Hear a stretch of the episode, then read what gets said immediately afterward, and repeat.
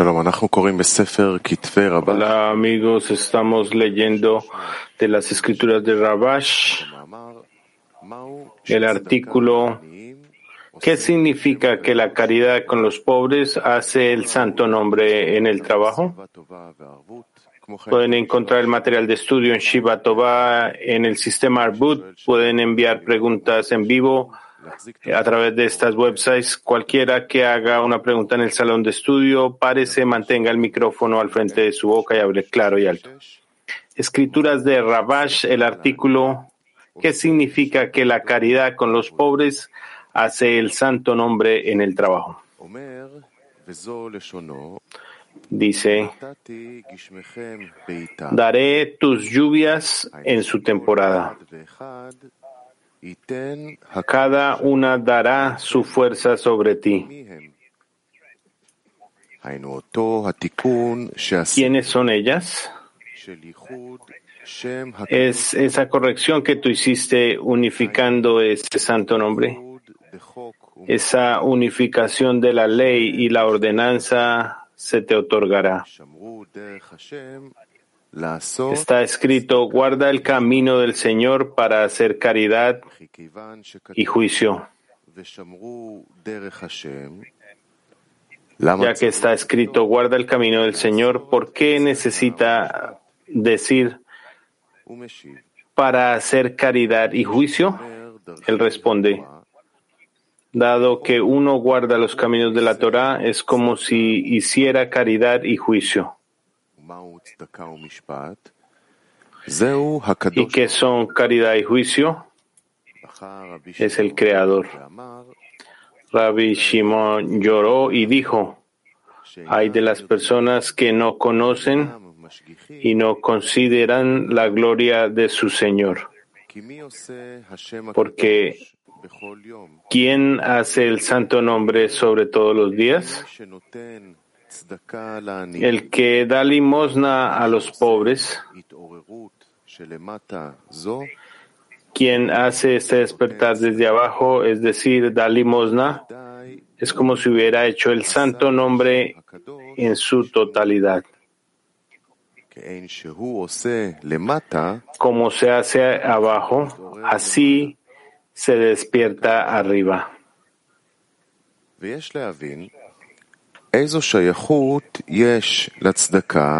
Debemos entender la conexión entre la caridad y la unificación de la caridad y el juicio. Además, ¿cuál es la conexión entre caridad y juicio y hacer el santo nombre? También debemos entender lo que significa que una persona hace el santo nombre, ya que entendemos que el santo nombre hace al hombre y no que el hombre hace al santo nombre. Deberíamos interpretar esto en el trabajo, lo que esto viene a enseñarnos. Se sabe que la esencia de nuestro trabajo en Torá y Mitzvot, preceptos, es poder recibir el deleite y el placer que Él contempló dar a los seres creados. Todo el retraso está en que no tenemos los kelim o vasijas para recibir la abundancia que proviene del dador para las criaturas, lo que significa que las criaturas tengan equivalencia de forma, llamada: así como Él es misericordioso, así tú eres misericordioso. Significa que las criaturas también tengan vasijas de otorgamiento como el dador. Por lo tanto, cuando la persona toma para sí misma el yugo del reino de los cielos, el cuerpo le pregunta: ¿qué obtendrás de este trabajo al aceptar el yugo del reino de los cielos? Los sabios siempre dijeron: uno siempre dedicarse en la Torá y las Mitzvot, incluso si es lo lishma, ya que de lo lishma se llega al lishma, en nombre de la Torá. Así es como está escrito en el Zohar, que hay una cuestión de temor cuando se observa la Torá y las Mitzvot para ser recompensado en este mundo y en el mundo por venir.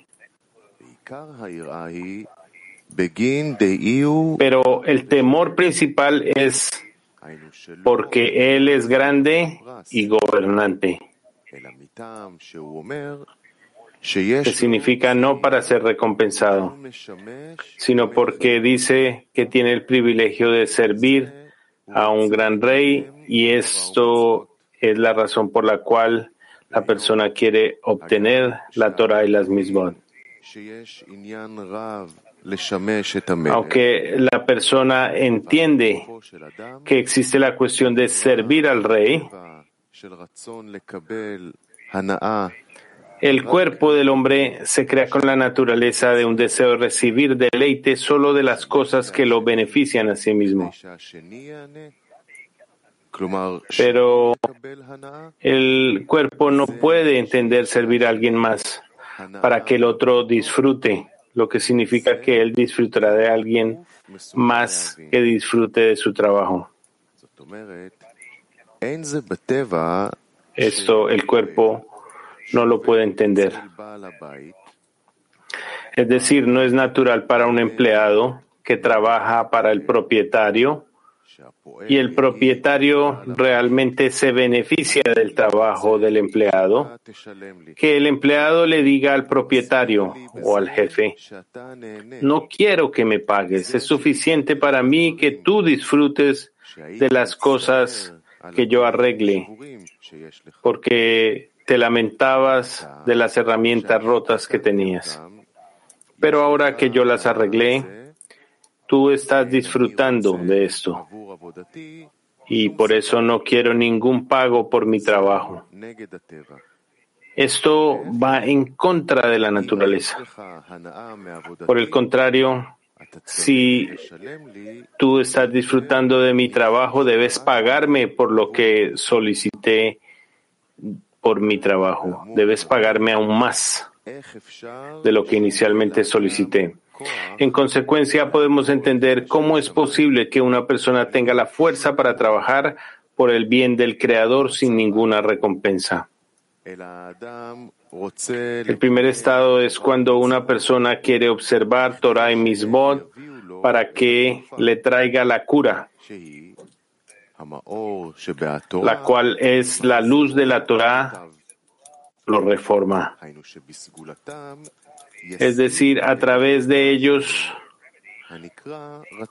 obtendrá la segunda naturaleza, llamada deseo de otorgar. Entonces podrá servir al rey sin ninguna recompensa, y su única recompensa será estar deleitando al rey. El Zohar llama esta vez, cuando observa Torá y Mitzvot para obtener el deseo de otorgar, seiscientos trece, dieciocho, en arameo, consejos. El segundo estado, después de haber adquirido el deseo de otorgar, este es el estado de recibir deleite y placer que se encuentra en las seiscientos trece Mitzvot, las cuales el Zohar llama seiscientos trece Pekudim, en arameo, depósitos. Esto dice, como está escrito en el comentario del Sulam, que el deleite y el placer están ahí como un depósito. Por esta razón, el trabajo del hombre, cuando asume el yugo del reino de los cielos, es hacerlo como una caridad para los pobres. Se sabe que el Zohar llama a Malhut pobre y escaso. Deberíamos interpretar esto como que no queremos recibir ninguna devoción. Esto es similar a dar caridad a una persona pobre y no pedirle nada a cambio. Es decir, Ni siquiera queremos la gratitud de la persona pobre, ya que la caridad real se llama dación oculta, lo que significa que no ve a quien le da. Por lo tanto, dar caridad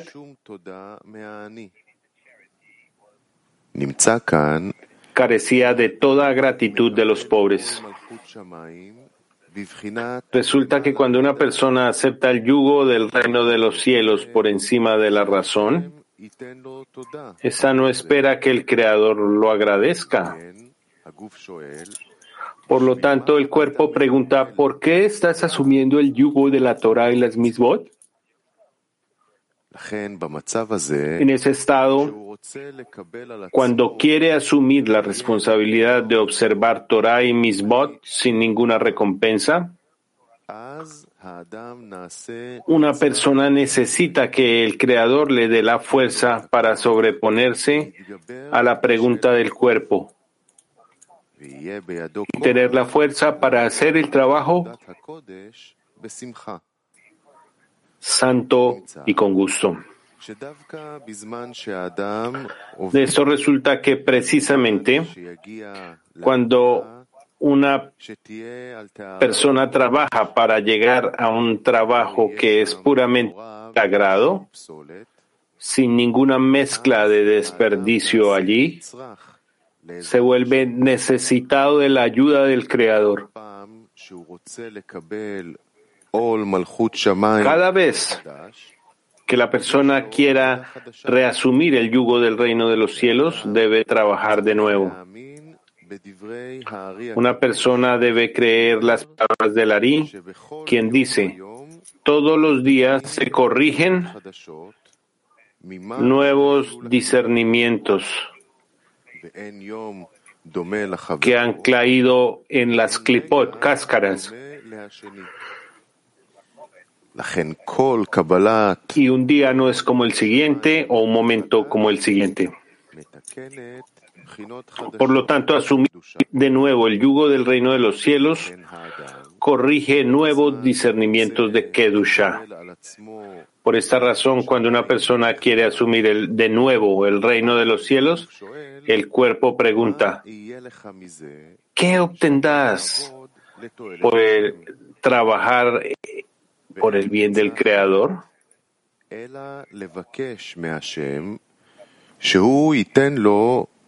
Y no hay otra manera que pedirle al Creador que le dé el poder de la fe por encima de la razón del cuerpo. En palabras de nuestros sabios, esto se llama, si el Creador no lo hubiera ayudado, no lo superaría. De acuerdo con lo anterior, debemos interpretar lo que preguntamos sobre la relación que el Zohar explica sobre el versículo.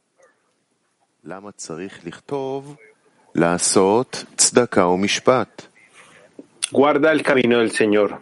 ¿Por qué tenía que estar escrito para hacer caridad y juicio? Él responde que quien guarda los caminos de la Torá es como si hiciera caridad y juicio.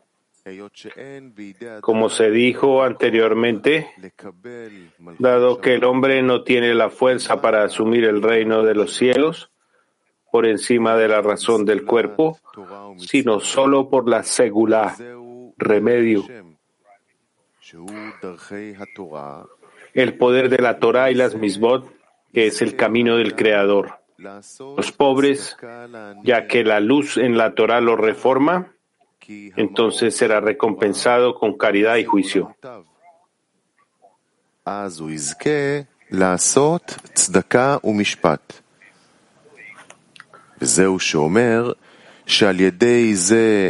Este es el significado de lo que dice que al guardar el camino del Señor lograrán el grado de hacer caridad y juicio.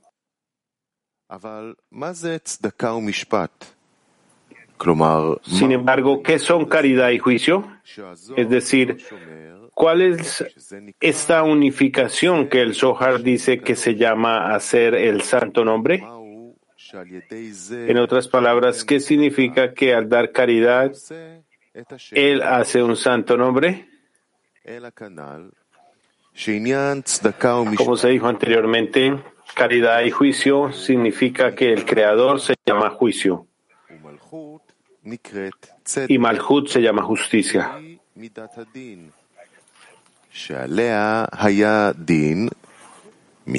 Lo cual es la cualidad del din, juicio, sobre la cual hubo un juicio, ya que Malhut se llama Kli, que recibe la abundancia del Creador.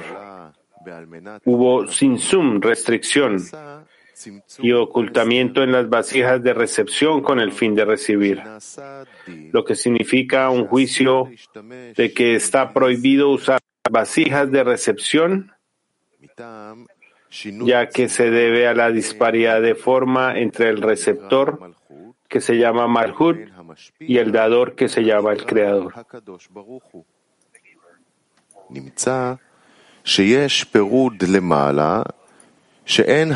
Resulta que hay una separación arriba donde la abundancia no puede extenderse a las criaturas debido a la disparidad de forma.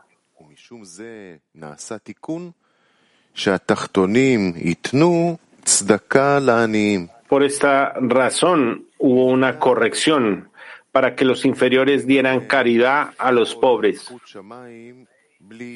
en términos del trabajo, cuando ellos asumen el yugo del reino de los cielos sin nada a cambio, sino que cuando uno da caridad a los pobres y no quiere recibir nada a cambio de eso.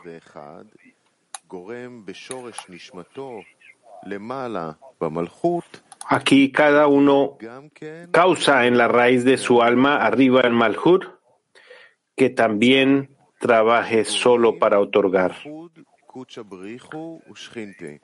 Resulta que causa la unificación del Creador y su Shehina, divinidad. Esto significa que si una persona hace todo con el fin de otorgar, se extiende caridad desde el Creador, llamada justicia, hasta Malhut.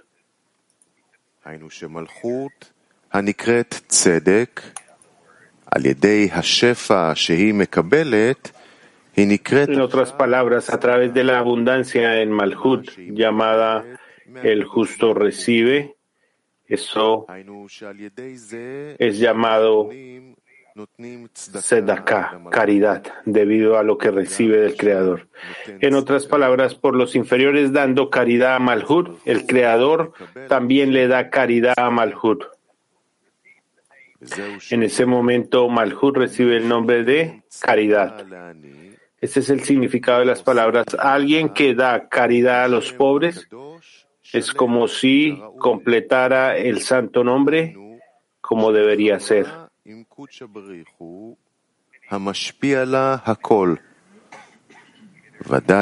Lo que significa que la conecta con el Creador, que le da a ella todo, como si él hiciera el santo nombre completo de la manera que uno hace abajo, así despierta arriba.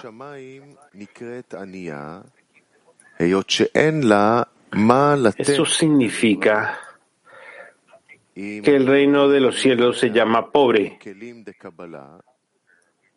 porque no tiene nada que dar a las criaturas.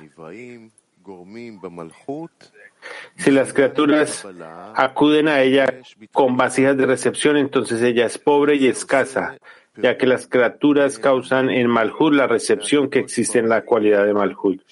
Y esto provoca separación entre Malhut y el Creador, quien es el dador. Por lo tanto, el nombre no está completo porque en términos del nombre, el Creador se llama bueno, que hace el bien. Ya que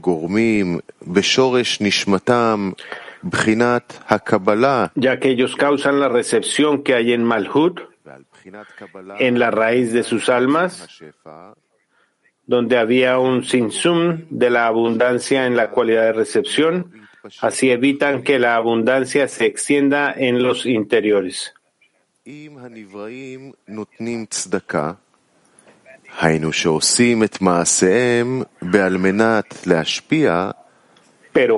si las criaturas dan caridad, es decir, hacen acciones con el fin de otorgar, provocan un deseo de otorgar en la raíz de su alma.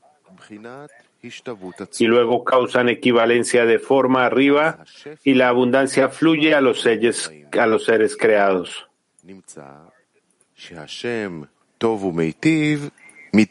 Luego el nombre del bueno que hace el bien se revela a los inferiores y se considera que hacen el santo nombre en su totalidad. En otras palabras, todo viene al dirigir sus acciones que sean con el fin de otorgar.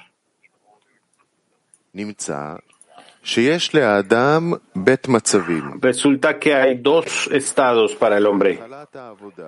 Número uno, al comienzo del trabajo debemos comenzar en lo lishma, es decir, todo lo que hace es para recibir recompensa en este mundo y en el mundo por venir. En este momento el Creador es llamado por él Rey de las Naciones, como está escrito: ¿Quién no te temerá, Rey de las Naciones? En el trabajo debemos interpretar que cuando uno trabaja para su propio beneficio, es considerado como gentil o naciones. Todavía la persona no ha logrado la cualidad de Israel, donde sus acciones son yashar, que al directo al Creador. Resulta que la persona está sirviendo a un rey que se llama el Rey de las Naciones.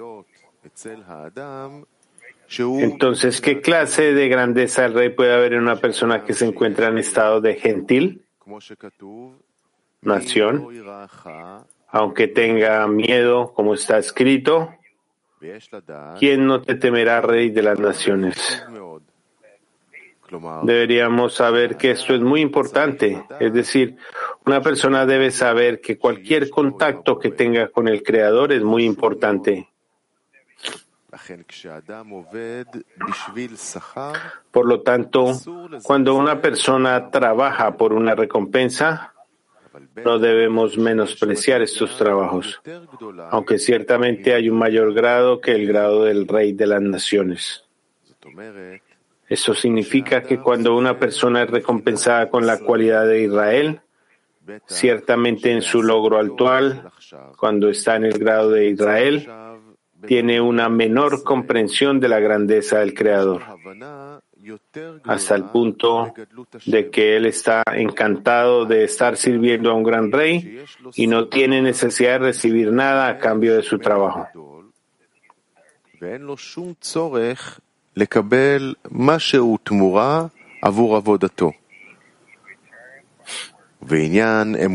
Con respecto al trabajo del Creador, debemos interpretar lo que dijeron nuestros sabios.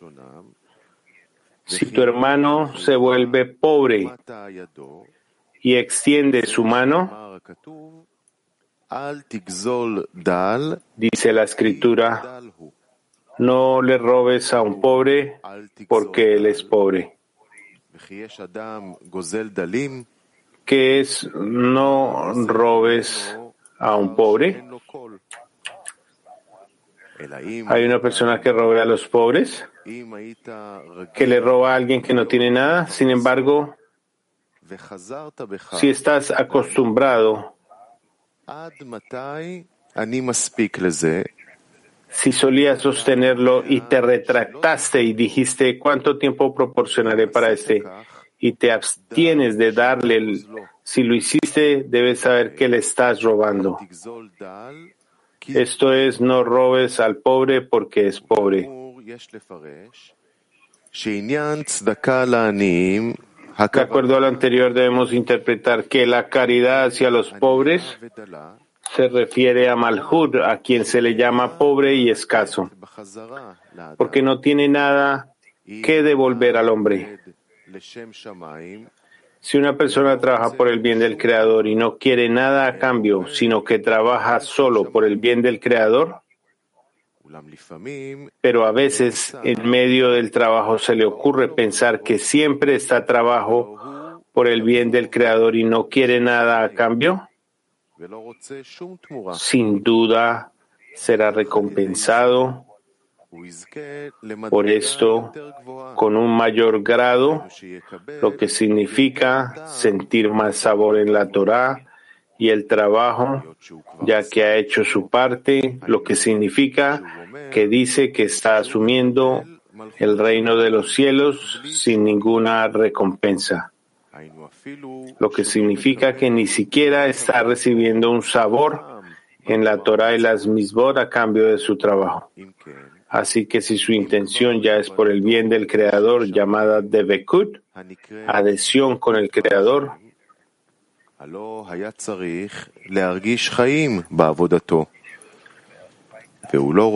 debería haber sentido vitalidad en su trabajo, que, sin embargo, si ve que no tiene ningún progreso en el trabajo, por lo tanto, desea detener este trabajo de otorgamiento y trabajar como el resto de la gente para recibir recompensa.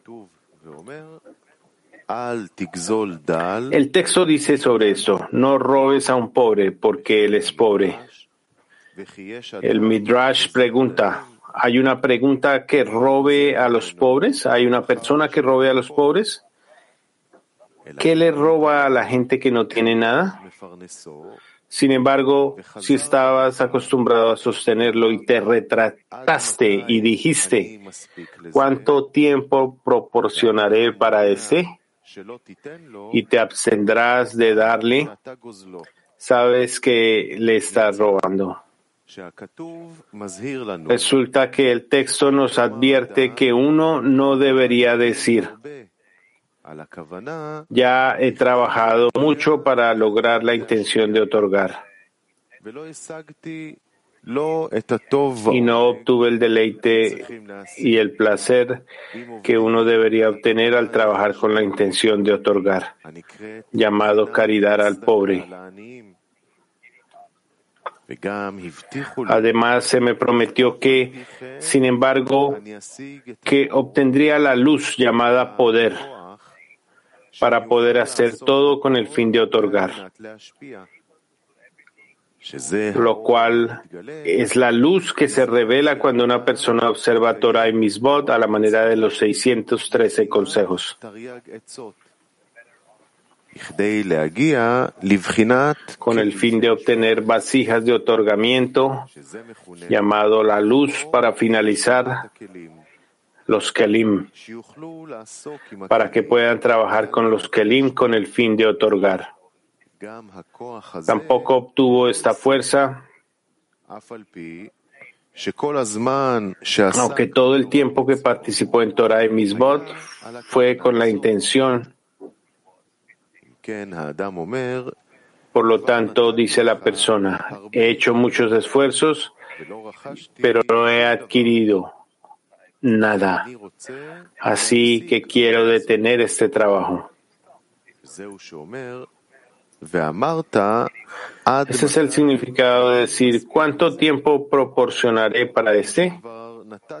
En otras palabras, te he dado mucho, pero no he recibido ningún progreso espiritual a cambio. Por lo tanto, dice la persona, ¿cuánto tiempo tendré que trabajar en una manera de limosna al pobre? En este momento, una persona quiere escapar de la campaña y volver a trabajar como el público en general, cuando estaba trabajando de la manera de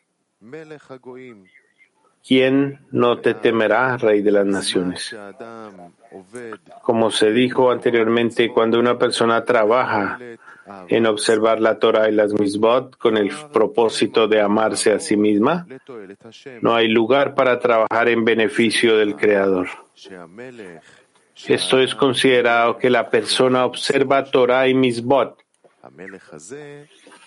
para un rey que se llama Rey de las Naciones,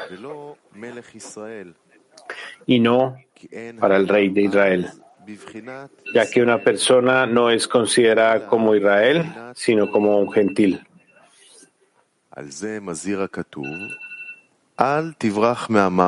El texto advierte sobre esto. No escapen de la campaña, no robes al pobre, porque él es pobre. debemos interpretar no robes al pobre. Significa que no debes detener la caridad que le estás dando, lo que significa la aceptación del reino de los cielos sin ninguna recompensa, ya que aunque afirmas que ya le has dado muchas limosnas, debes saber que esto es incorrecto. El significado de por qué él es pobre es que mientras pienses que Malhut, que es pobre, debería darte algo, no estás diciendo que es pobre. Es decir, si una persona exige a Malhut que lo recompense, él daña el nombre de Malhut, a quien se llama pobre y escasa, ya que le estás exigiendo algo.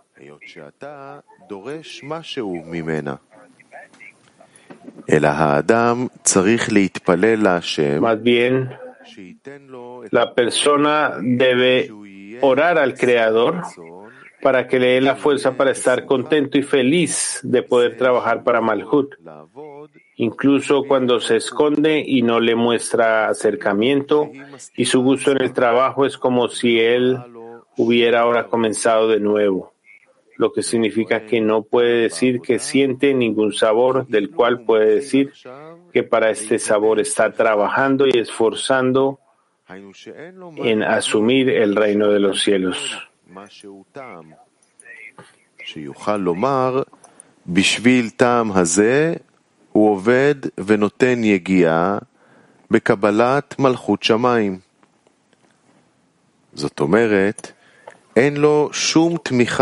Es decir, no tiene ningún apoyo o base para que pueda decir, es por eso por lo que me dedico a la Torá y las Mitzvot.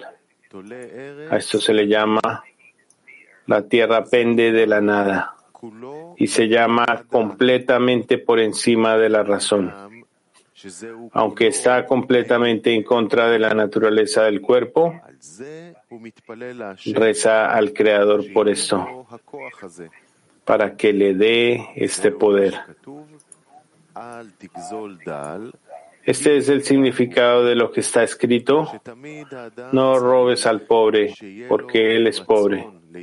Uno siempre debe querer quedarse, asumir el reino de los cielos, y su base es porque él es pobre. Esto es como Bar HaSulam dijo sobre lo que está escrito en el poema Una mujer virtuosa. El encanto es engañoso y la belleza es vana. Una mujer que teme al Señor será alabada. Él dice que cuando uno asume el yugo del reino de los cielos, a veces el reino de los cielos es elegante y a veces siente que hay belleza en el reino de los cielos. La Escritura dice sobre todo esto: todo es una mentira. Es decir, toda esta base sobre la cual se construye su reino de los cielos es una mentira. Sin embargo, una mujer, la cual es el reino de los cielos, que una persona asume, debe ser por el temor del cremador, del Creador, lo que significa que su temor será como está escrito en el Zohar. El temor principal debe ser porque él es grande y gobernante.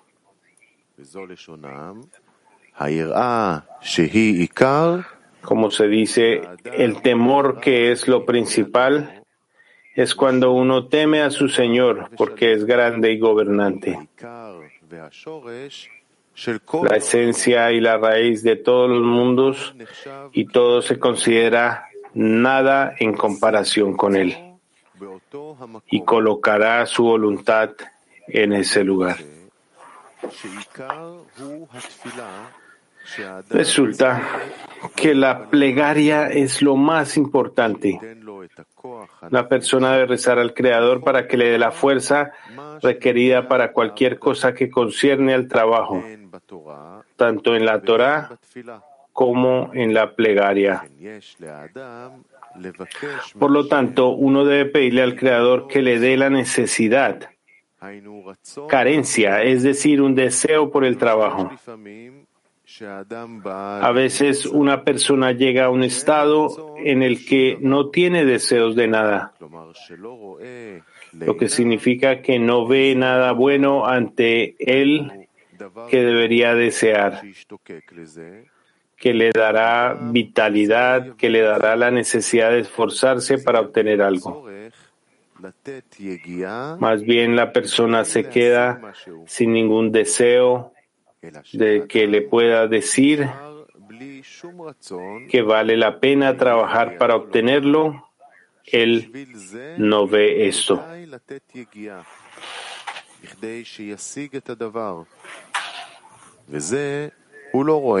En este momento, la persona debe pedir al Creador que le dé un deseo por algo.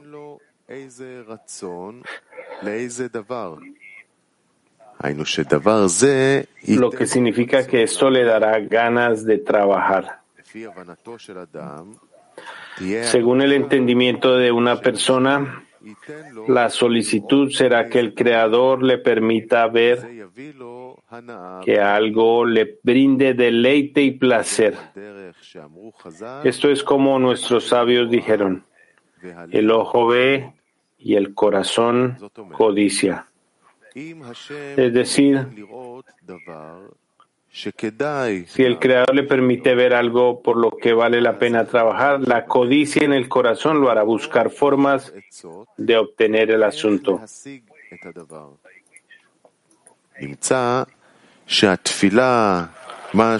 Resulta que la plegaria que una persona reza ahora es solo para el propósito del deseo llamado Kli, vasija.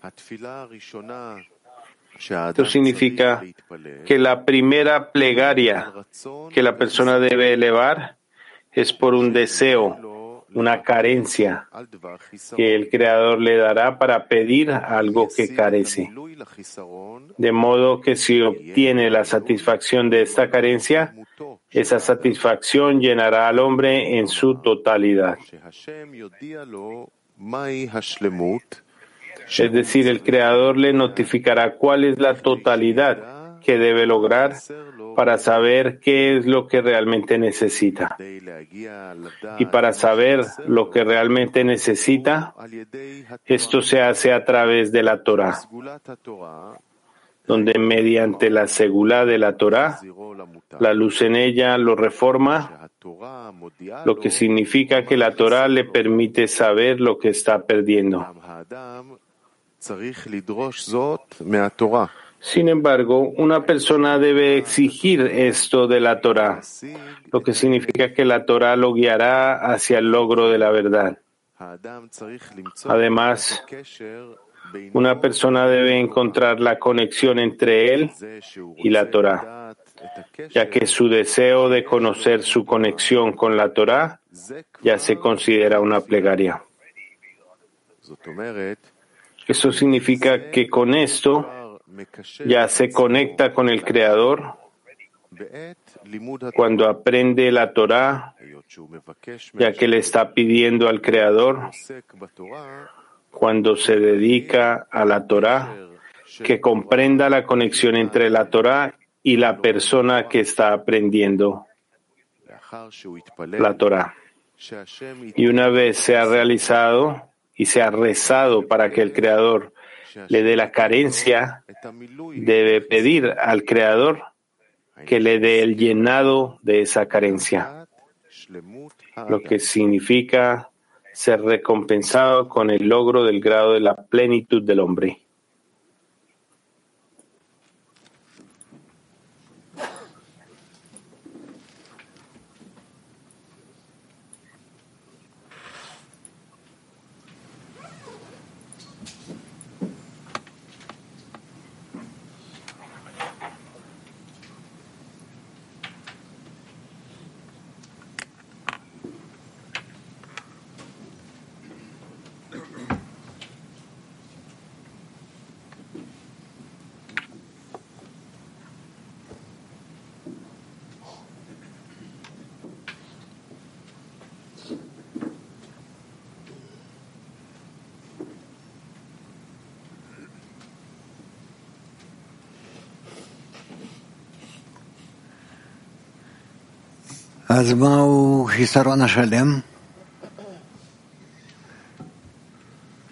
Entonces, ¿qué es una carencia completa?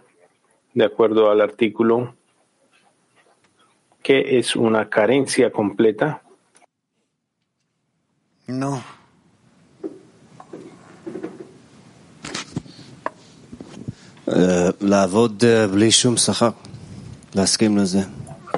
Poder trabajar sin una recompensa y estar de acuerdo a esto. Muy bien, ¿alguien más? Dice el Rab. Que en cada estado, que en cada grado le pidamos al Creador la ayuda, que Él nos dé la ayuda que es necesaria para ese grado. Bien.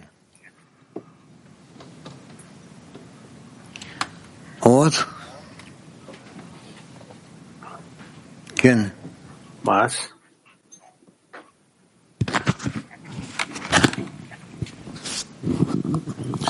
Sí,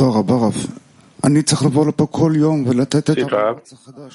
Necesito venir aquí cada día y ofrecer un nuevo esfuerzo para otorgar al Creador.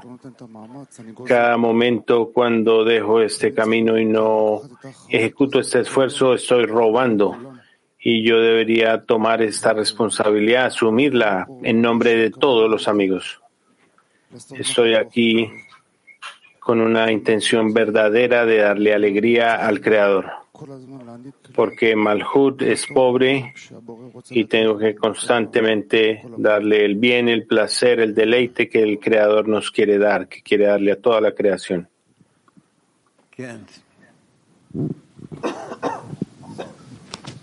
Sí. Una carencia que la persona pide no viene dentro de la persona. ¿Qué? Sí. No.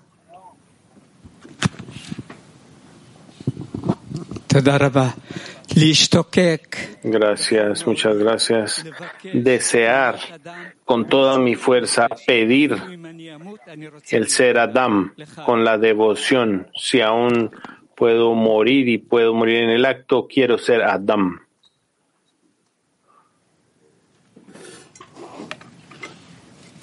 Beseder.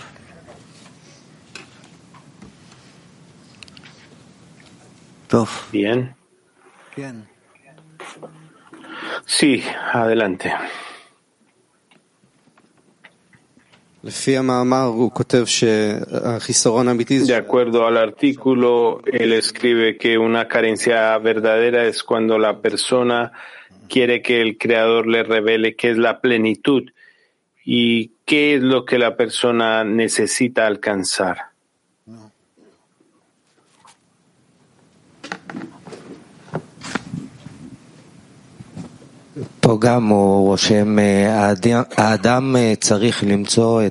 También escribe que la persona debe encontrar la conexión entre él y la Torá para constantemente buscar por esta conexión entre él y la Torá.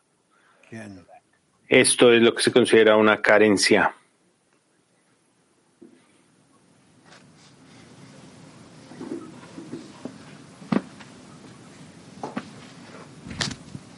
Una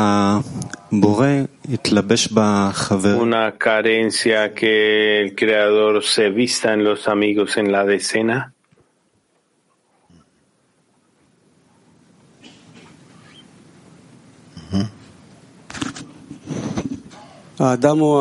El hombre es el único que puede completar el propósito de la creación al proveer con Malhut, con esto él ayuda a la, completar el propósito de la creación.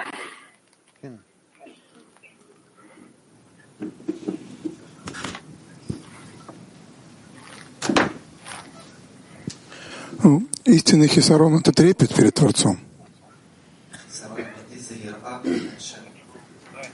Una deficiencia verdadera es eh, temor hacia el Creador.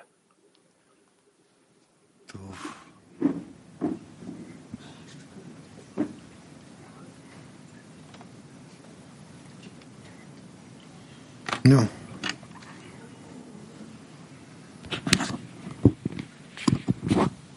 Él escribe aquí que uno debe alcanzar, saber que, cuál es la carencia. Necesitamos todo el tiempo hacer un escrutinio para saber qué es lo que queremos, qué es lo que nos hace falta, cuál es nuestra carencia, y tal vez ese sea el trabajo verdadero. ¿Puedo preguntar? Por ahora las personas están preguntando y están respondiendo. ¿Quién?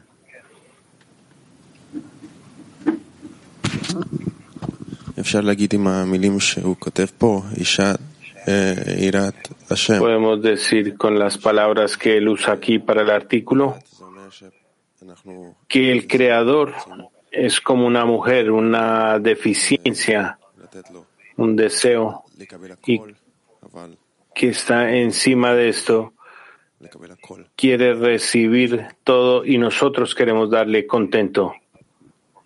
Nosotros queremos recibir todo, pero para él.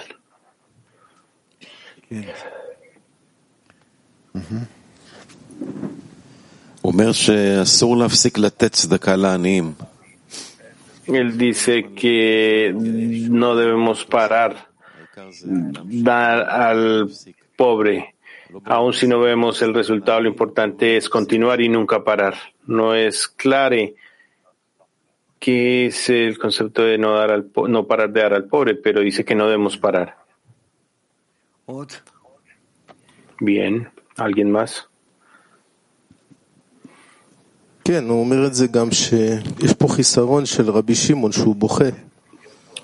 él también dice que existe esta carencia de Rabbi Shimon, quien llora, que dice que la gente que no, no quiere mirar a la gloria de su Creador, pero dice aquí, hacer el nombre santo cada día es darle al pobre, como dijo Gilad. También él escribe que por esto la plegaria es lo más importante, que la persona debe orar al Creador para que le dé el poder para hacer todo en el trabajo de la Torá y en la plegaria. La persona debe tener siempre la necesidad de avanzar y de disfrutar la gratitud y disfrutar el hecho de que se tiene una carencia, y debe constantemente buscar cómo avanzar y cómo estar conectado con el Creador para que el Creador lo avance, lo haga avanzar. Gracias. Sí, está bien.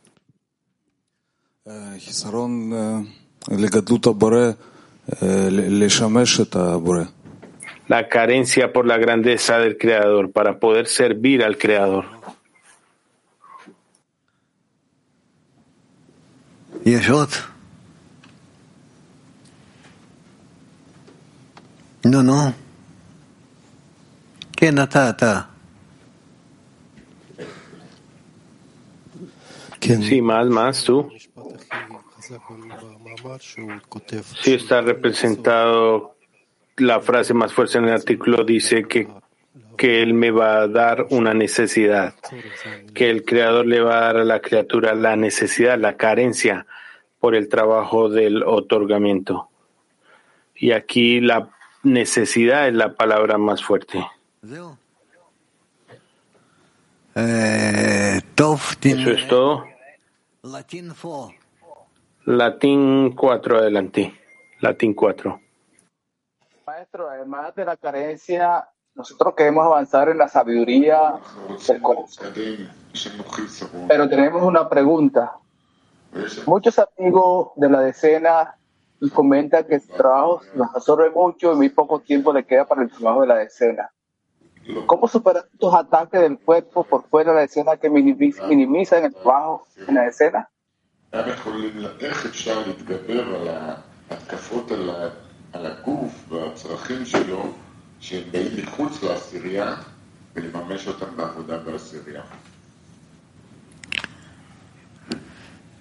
אני לא יודע, רק נראה לי ש...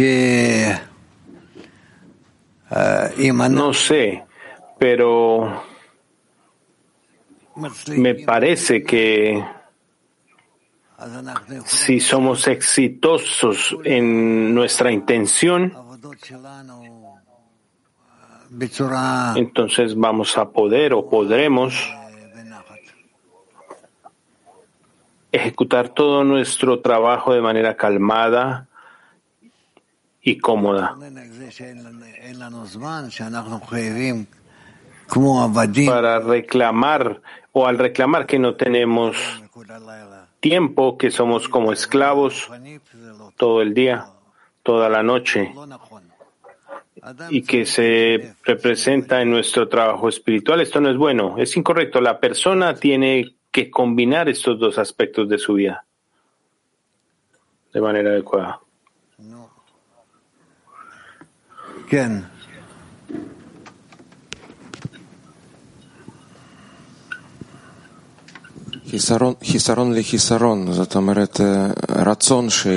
Una carencia por una carencia, lo que significa un deseo de que yo tenga una carencia, primero que todo.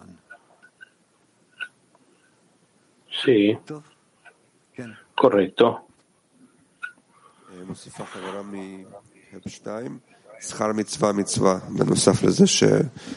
Un amigo adicional, la recompensa por una misbah es una misbah.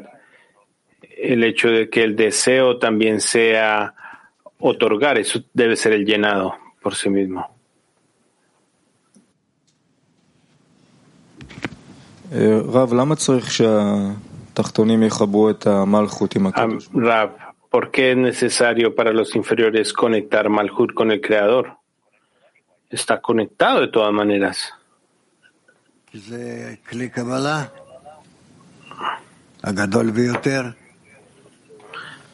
Porque es la vasija de recepción más grande.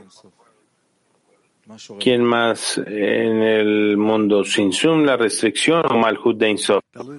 ¿Qué vive en el mundo? ¿Qué gobierna el mundo? El Rab dice, depende... ¿Relativo a quién? Relativo a la persona, respecto a la corrección. Eso se abre delante de la posibilidad de otorgar. Dice que hay una restricción en el mundo porque tiene un trabajo. Sí. Esto genera una pregunta.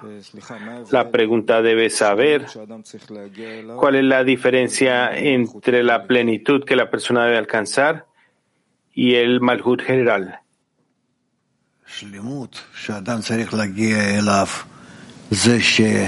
La plenitud que la persona debe alcanzar significa que su deseo completo debe ser solo otorgar al Creador.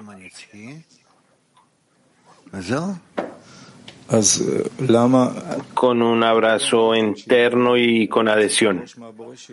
Ok, acerca de Malhut, debe haber una demanda de que ser pobre, no se debe aceptar que es pobre. Aquí en el artículo, él, se supone que él no debe pedir el llenado de Malhut.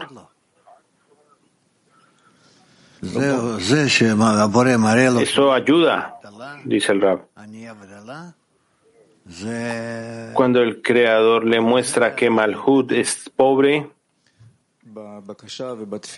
y destituido, ayuda a que la persona avance.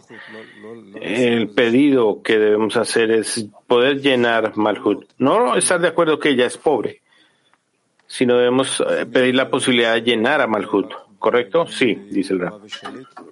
Y esto coincide con el hecho de que el trabajo es solo porque él es grande y gobernante. Sí.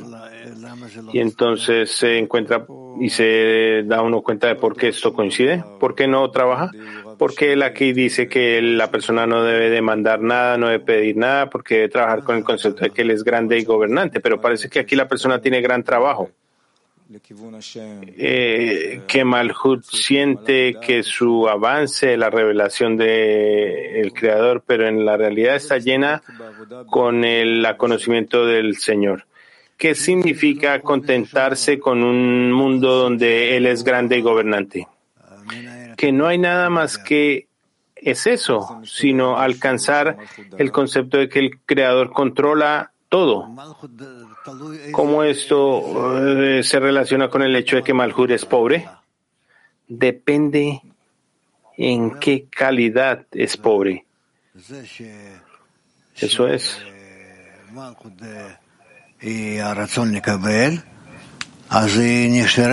Malhut es el deseo de recibir.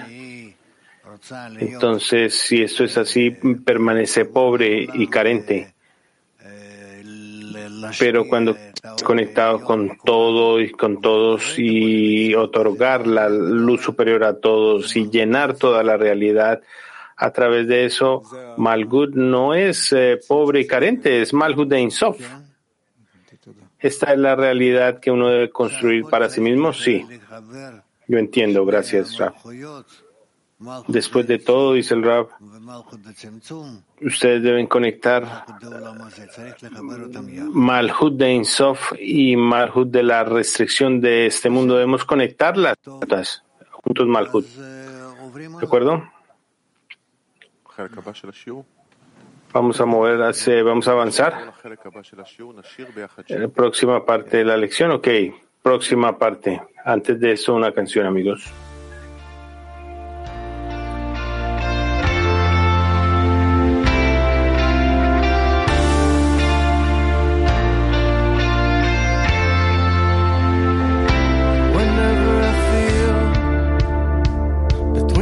And the lows, I call on my friends to show me the way to rise from below. En la elevación sentiré ya la luz. Mis amigos vendrán junto a mí, subirán por encima del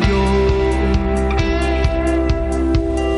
Each step that we take, each wall that we raise, we're rising higher above ourselves, towards the light that never ends. We will rise above ourselves. Each step that we take, each wall that we break, we're rising higher above ourselves, towards the light that never ends. We will rise above ourselves.